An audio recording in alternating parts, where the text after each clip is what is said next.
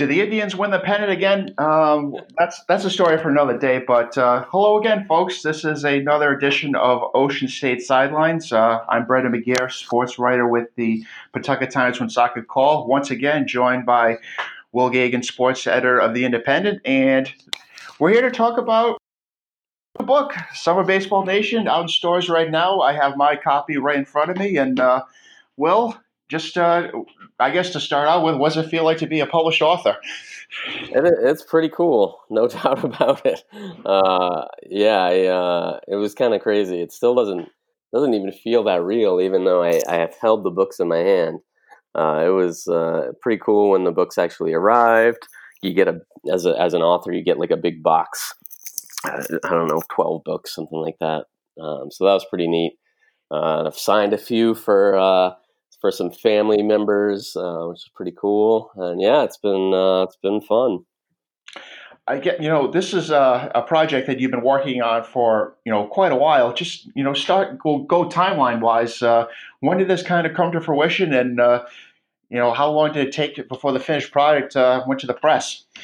Yeah, it was uh, it was a long process. Um, so I mean, I had the idea oh, quite a while ago, and then the summer of 2016 was when I did all the travel and kind of embarked on the journey of these uh, the nine days in the wood bat leagues. Um, and then after that, was, I still had to find a publisher, I had to find an agent. So that took some time. Still had to write the thing, seventy thousand words. Um, so it was, uh, yeah, it was a process. And then hooked on with the University of Nebraska Press, who puts out a ton of good baseball books every year. Kind of their, it's one of their things, uh, one of their areas of expertise, I guess. Um, so I was really excited to join that uh, that uh, catalog there of baseball books, and uh, yeah, so you know hooked on with them, and then there was you know process of editing and uh, you know going back and forth on a few things, and uh, finally, I think October of 2018. I submitted my kind of final manuscript, and then you know, they came back a few months later with uh, with the edited version, and I greenlight that. So it was uh, fun. Finally, got the page proofs in uh, I think December, and then we were ready to rock and roll. So it was printed in uh, in February and March. The inspiration for this uh, particular project, uh, you know, I, I, was you know reading the the book you know, just talk about you know your family's connection to the Cape Cod League and how uh, every summer it seemed like you, your family made it a priority to go out there and uh, check out some uh, collegiate baseball out there. Yeah, that's uh, for as long as I can remember. I think I probably saw my first baseball game there. Um, but yeah, for those who don't know, I, am a native Kentuckian, grew up in Louisville, uh, but my parents were both from Boston, and so every summer they kind of initially was to visit their parents, and then just became a tradition of, we would go to Cape Cod every summer for I think it was a week starting out when we were when my sister and I were little, and then two weeks after that.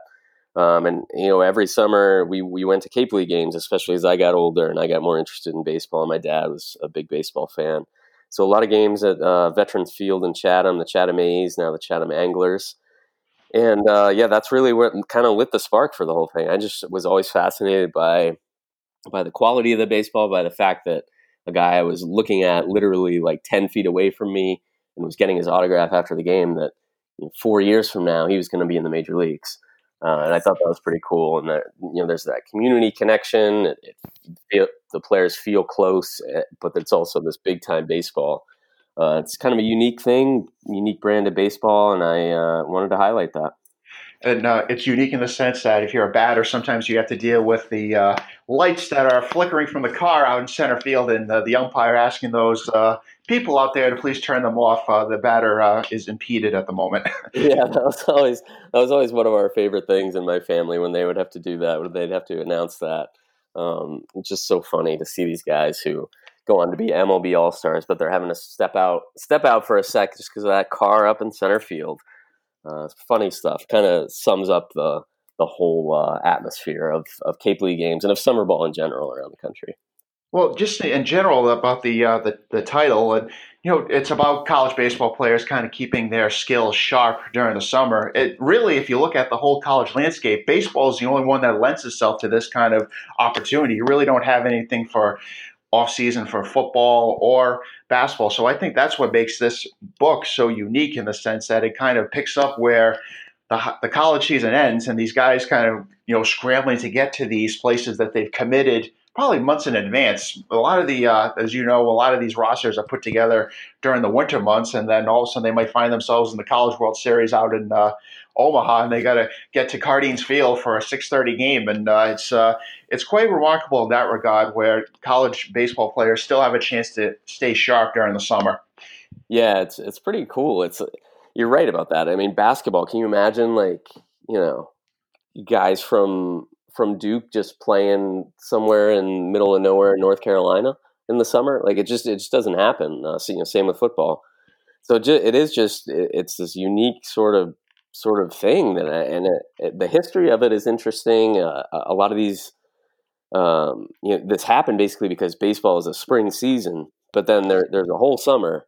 Uh, you know, baseball in college is a spring season, but there's this whole summer of of opportunity and and guys you know, it's sort of well, where do they play? They're, they want to play somewhere. Oh, they play in amateur leagues to start, and they can't, you know, they can't you know, play beyond that if they want to retain their college eligibility. And these summer leagues kind of stepped up into that void and said, you know, we can can take advantage of this, and it just you know one after another sort of built on itself. You had the Cape League and the Alaska League, uh, sort of two of the pioneers and they they sort of ran with it and then leagues have just sprung up all over the country around it because there's so many guys playing college baseball when you when you factor in all the divisions that and all these guys need a place to play.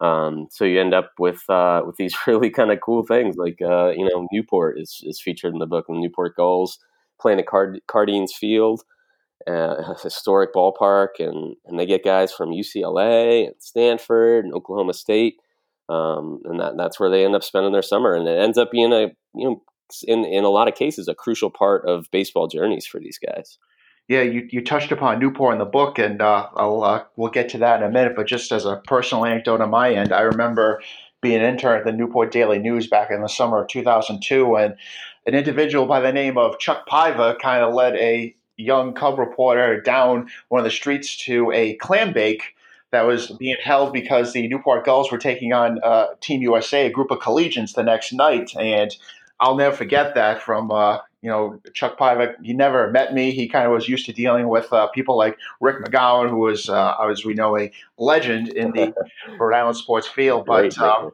you, you obviously uh, dealt with uh, Chuck Paiva quite a bit for this uh, book. Well, just, uh, you know, a guy who, you know, came in, it, it sounded like he didn't know what he was going into directly. He knew he thought it was just going to be a, a couple months operation, but then he realized it, it's a, a year round commitment to make a Newport one of the premier organizations in the NECBL. Yeah, at the time that the the Gulls moved to Newport, because they had been in Cranston, you know, the NECBL was sort of just building up, and, and all these leagues around the country were just building up into what they are now. And uh, yeah, he, he kind of hooked on as, oh, yeah, I'll help out. I'll, I'll you know, see what I can do. He was a, a baseball guy. He'd been an assistant coach at Salve Regina, lived in Newport. And uh, yeah, lo and behold, it ends up a lot bigger than that. It's uh, it's almost you know his life's his life's work outside of his actual work. Uh, he and he and some friends who are also you know baseball guys. They're they're kind of the ownership group, and they've created something really special in Newport. I mean, you know, 2,000 fans uh, some nights. Uh, so successful. They've won all these championships, most in the NECBL. If you've never been to a game, uh, a Gulls game at Cardines Field, uh, that should be on your list this summer for sure. Oh Oh, I 100% endorse that because uh, Field has so many uh, nooks and crannies, as you uh, described. Uh, you know, down the third base line is America's Cup Avenue, which is really the you know the the artery of uh, getting into Newport, and yeah. so much to offer. And also, too, the little rivalry that they have with the Ocean State Waves, a team that you know very well uh, from covering them during the summer from your duties at the Independent.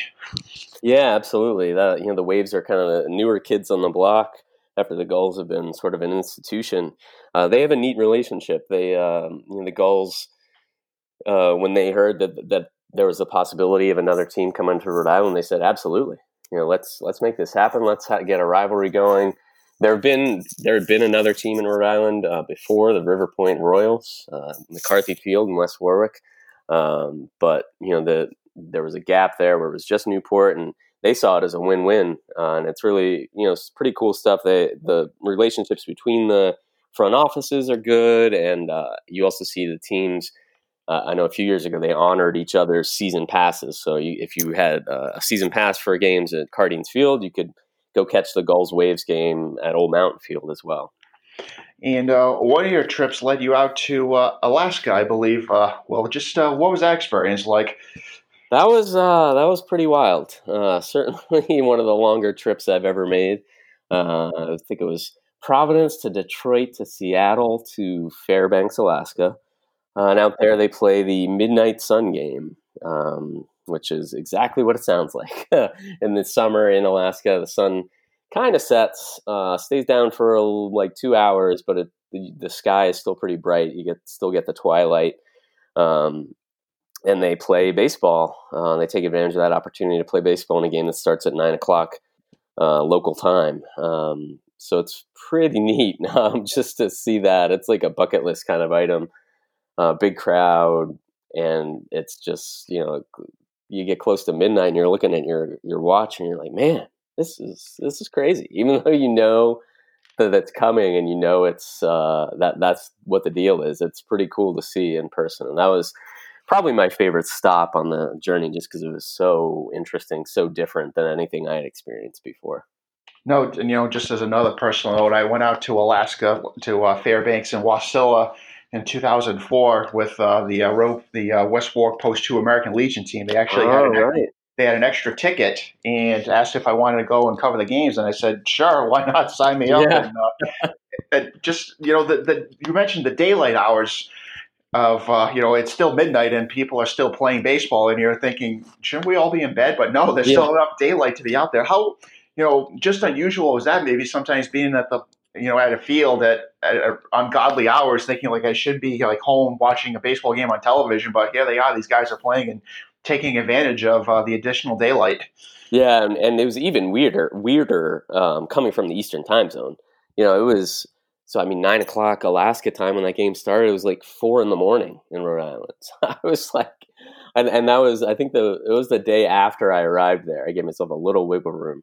Um, so I was exhausted, but the sun is up and and the the game is happening. It's loud. I wasn't. I, I, was, I was exhausted theoretically, but I wasn't actually feeling tired at the game.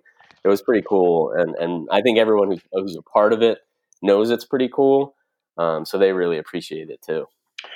One thing about these summer league teams, uh, well, you know, you, you talked about uh, guys who are coming from different parts of the country and all of a sudden maybe some of them are used to being rivals against each other and all of a sudden they got to find themselves their teammates like catchers who you know were trying to maybe beat pitchers during the regular season all of a sudden their teammates. I think that's one of the more interesting aspects of the, the summer baseball you know realm because so many of these guys like maybe they don't like each other because you know they're they, it's oregon versus oregon state ucla versus usc and all of a sudden we got to be on the same team together yeah, it's it's that's another part that's that's definitely different and unique. Um, there are rules with with the NCAA that says you can't have more than you know. I think it's four, it might, might be five guys from the same college team on the same summer team they don't want they don't want just you know Oregon playing playing a summer schedule. Um, so that yeah, it's uh, these these guys get spread out and they, they end up making friends with with uh, players that they may have gone against in the regular season and players they'll go against again the next spring. So it's cool to see. You'll see on Twitter a lot.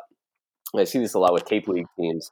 They'll uh, you know they'll they'll tweet out a picture in in May of you know got two guys from North Carolina and two guys from Duke who were on the same summer team and they're playing against each other and they pose for a picture. and They're all smiles because you know, these guys make relationships in these, and even though it's a short amount of time, it's a kind of you know it, it's a galvanizing type of season because it's so quick and it's every day and you're living with each other and you're spending social you know time with each other um, so it, it, ends up even they may start as enemies but I, I, think it would be hard for most guys to not be friends by the end of it and even too, some of the there's been some success stories along the Division three, you know, college uh, baseball level. Those guys getting that opportunity to maybe get a chance to play on those teams, and, and like you mentioned in the book, some of those guys are fighting out for contracts, and you know I think after a certain date, those contracts have to be guaranteed. And for those guys, that's a throw of a lifetime. Thinking, here I am, I might be playing at Rhode Island College, for example, but uh, here here I am, I could be playing with guys from uh, you know North Carolina and Duke. Yeah, that's especially true in the Cape League, um, where guys just they they need temporary players because the college season overlaps with the start of the summer and then you know the guys will drop off because they threw a lot of innings or you know maybe their draft status changes. And it gives guys an opportunity um, to to you know have a chance to play at a really high level much higher than they play in the college ranks. And there are there are huge success stories from that um, of guys who've gone on to play in the major leagues. And uh, you know they were basically unknown before they showed up in the Cape League and got that opportunity just uh, we touched upon Alaska and uh, the Cape and Newport. What were some of the other places that you went to, uh, Will, and uh, discovered that you know college uh, baseball is alive and well in the summertime? Yeah, it was, uh, you know, went to a, quite a few places. So after Alaska, went to California. The Santa Barbara Foresters are a big team there, really successful. Their coach Bill Pintard is the active, believed to be the the winningest all time active coach in summer ball. Uh, they win, you know, pretty much every year. They win a lot of games, and they they play in the NBC World Series, which is uh, for summer collegiate teams and semi pro teams out in Wichita, Kansas, every year. And the Foresters are kind of royalty out there um, for that. So. Um, yeah, so the Foresters and then Alaska, Newport, Cape Cod. Went over to Kenosha, Wisconsin, uh, the shores of Lake Michigan for the to catch up with the Northwoods League they were hosting the Northwoods League All Star Game, and the night before that, which is what I went to, they had a home run derby where they uh, hit home runs into Lake Michigan, into Kenosha Harbor. That's cool, uh, which was pretty cool. Uh, pretty cool to see, like three thousand people on hand. It was really, really neat. Really, um, kind of like the Midnight Sun game, where it was just just something totally different and never seen that before. And that's what the Northwoods League is all about. They're all about promotions and crazy ideas and just sort of all about the fans. Um, so that was pretty neat. And then went to Washington D.C. to catch up with the D.C. Grays of the Cal Ripken Collegiate League. Uh, they're a big community organization. They do a lot of, of charity work um, in the inner city of D.C. And the uh, the last trip was the Peninsula Pilots in Hampton, Virginia, uh, part of the Coastal Plain League, another league that's really good uh, down south. Um, so that was a, that was a really fun stop as well you know, one of the other aspects of the uh, summer wooden bat league is the wood bat themselves. A lot of these college players are coming from using aluminum during the season. I, you know, just you know, from someone who has watched summer baseball for as closely as you have, how big of adjustment is that? Yeah, it makes a it makes a difference. I mean, I think it used to make more of a difference. A lot of times now, guys will uh, e- even in college when they're using metal bats, they, they might take batting practice with wood they might grow up playing some wood bat in, in like AAU ball. So it's not quite as big of an adjustment in terms of just being used to it. But there's it is still like the fact of the matter. You're swinging a wood bat, and so you see a lot of offensive numbers that aren't as good as what what happens in college. And pitchers love it because they're you know they're not you know if if they miss their spot a little bit and a, a guy gets you know a little check swing, it's not not going to be a line drive into the outfield, which is sometimes can happen in uh, with the metal bats. Um, and, and scouts, the, the, one of the big reasons why summer ball has thrived so much is scouts really like the fact that that they're using wood bats because it's a window into what these guys can do at the professional level, a window that they're not the scouts aren't getting when these guys are playing college baseball. No book is uh, complete without its fair share of characters, and uh, at least for my personal benefit, me because I dealt with him, uh, John Schiffner, he's at the top of my list, and uh, just you know, what was it like dealing with him, and uh, who are some of the other uh, memorable people you uh, cross paths with as you uh, put this book together? Yeah, all the Cape League guys are, uh, you know, they're they're baseball guys. Uh, you mentioned Schiffner, who's now retired, manager of the Chatham A's, longtime manager. Um, you know, and, and, these guys have been around a long time, and they they covet these positions, and they're grateful because it's just what, what could be better than that? A summer on Cape Cod with uh, with some of the best players in the country. It's kind of a dream. So the other guy who I, I dealt with a lot on Cape Cod was Mike Roberts, uh, the Cotuit Kettleers uh, manager. And his son is Brian Roberts, former Baltimore Oriole uh, major leaguer for a number of years. Mike's a, an interesting guy. He uh, he teaches classes in the winter um, in sports management. He's been a college head head coach. He works with the Chicago Cubs. Um, on on a variety of like infield instructions, uh, base running instructions, things like that.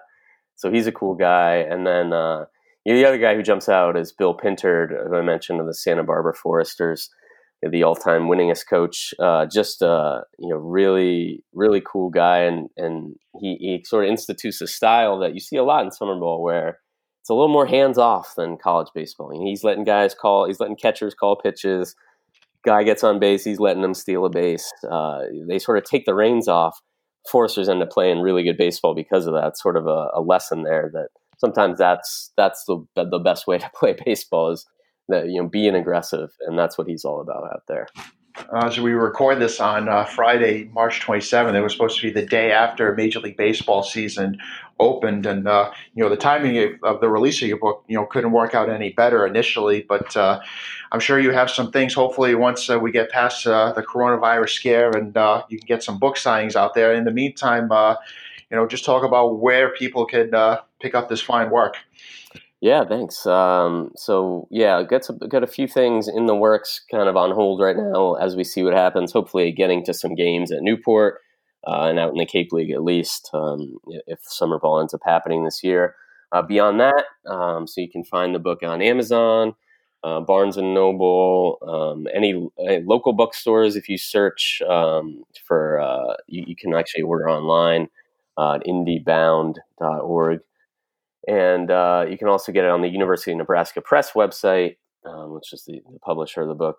Um, so if you check out my Twitter uh, and, the, and the book's Twitter at Summer Nine Nation, there's a, a, coupon code if you want to order it from the, the press's website where you can actually get uh, a nice little discount. So that's it. I recommend picking this up. Uh, you know, uh, get your baseball fix somehow, and uh, this is a great way to uh, to pass the time as we wait for the real thing to return. And best of luck on uh, everything well, and uh, congratulations once again. Thanks, Brendan. Appreciate it. And thanks, uh, everybody, for listening to me uh, wax poetic about summer ball. It's what I do best. Absolutely. So uh, enjoy, and uh, we'll be back soon with a fresh podcast, everyone. Take care. Thanks for listening.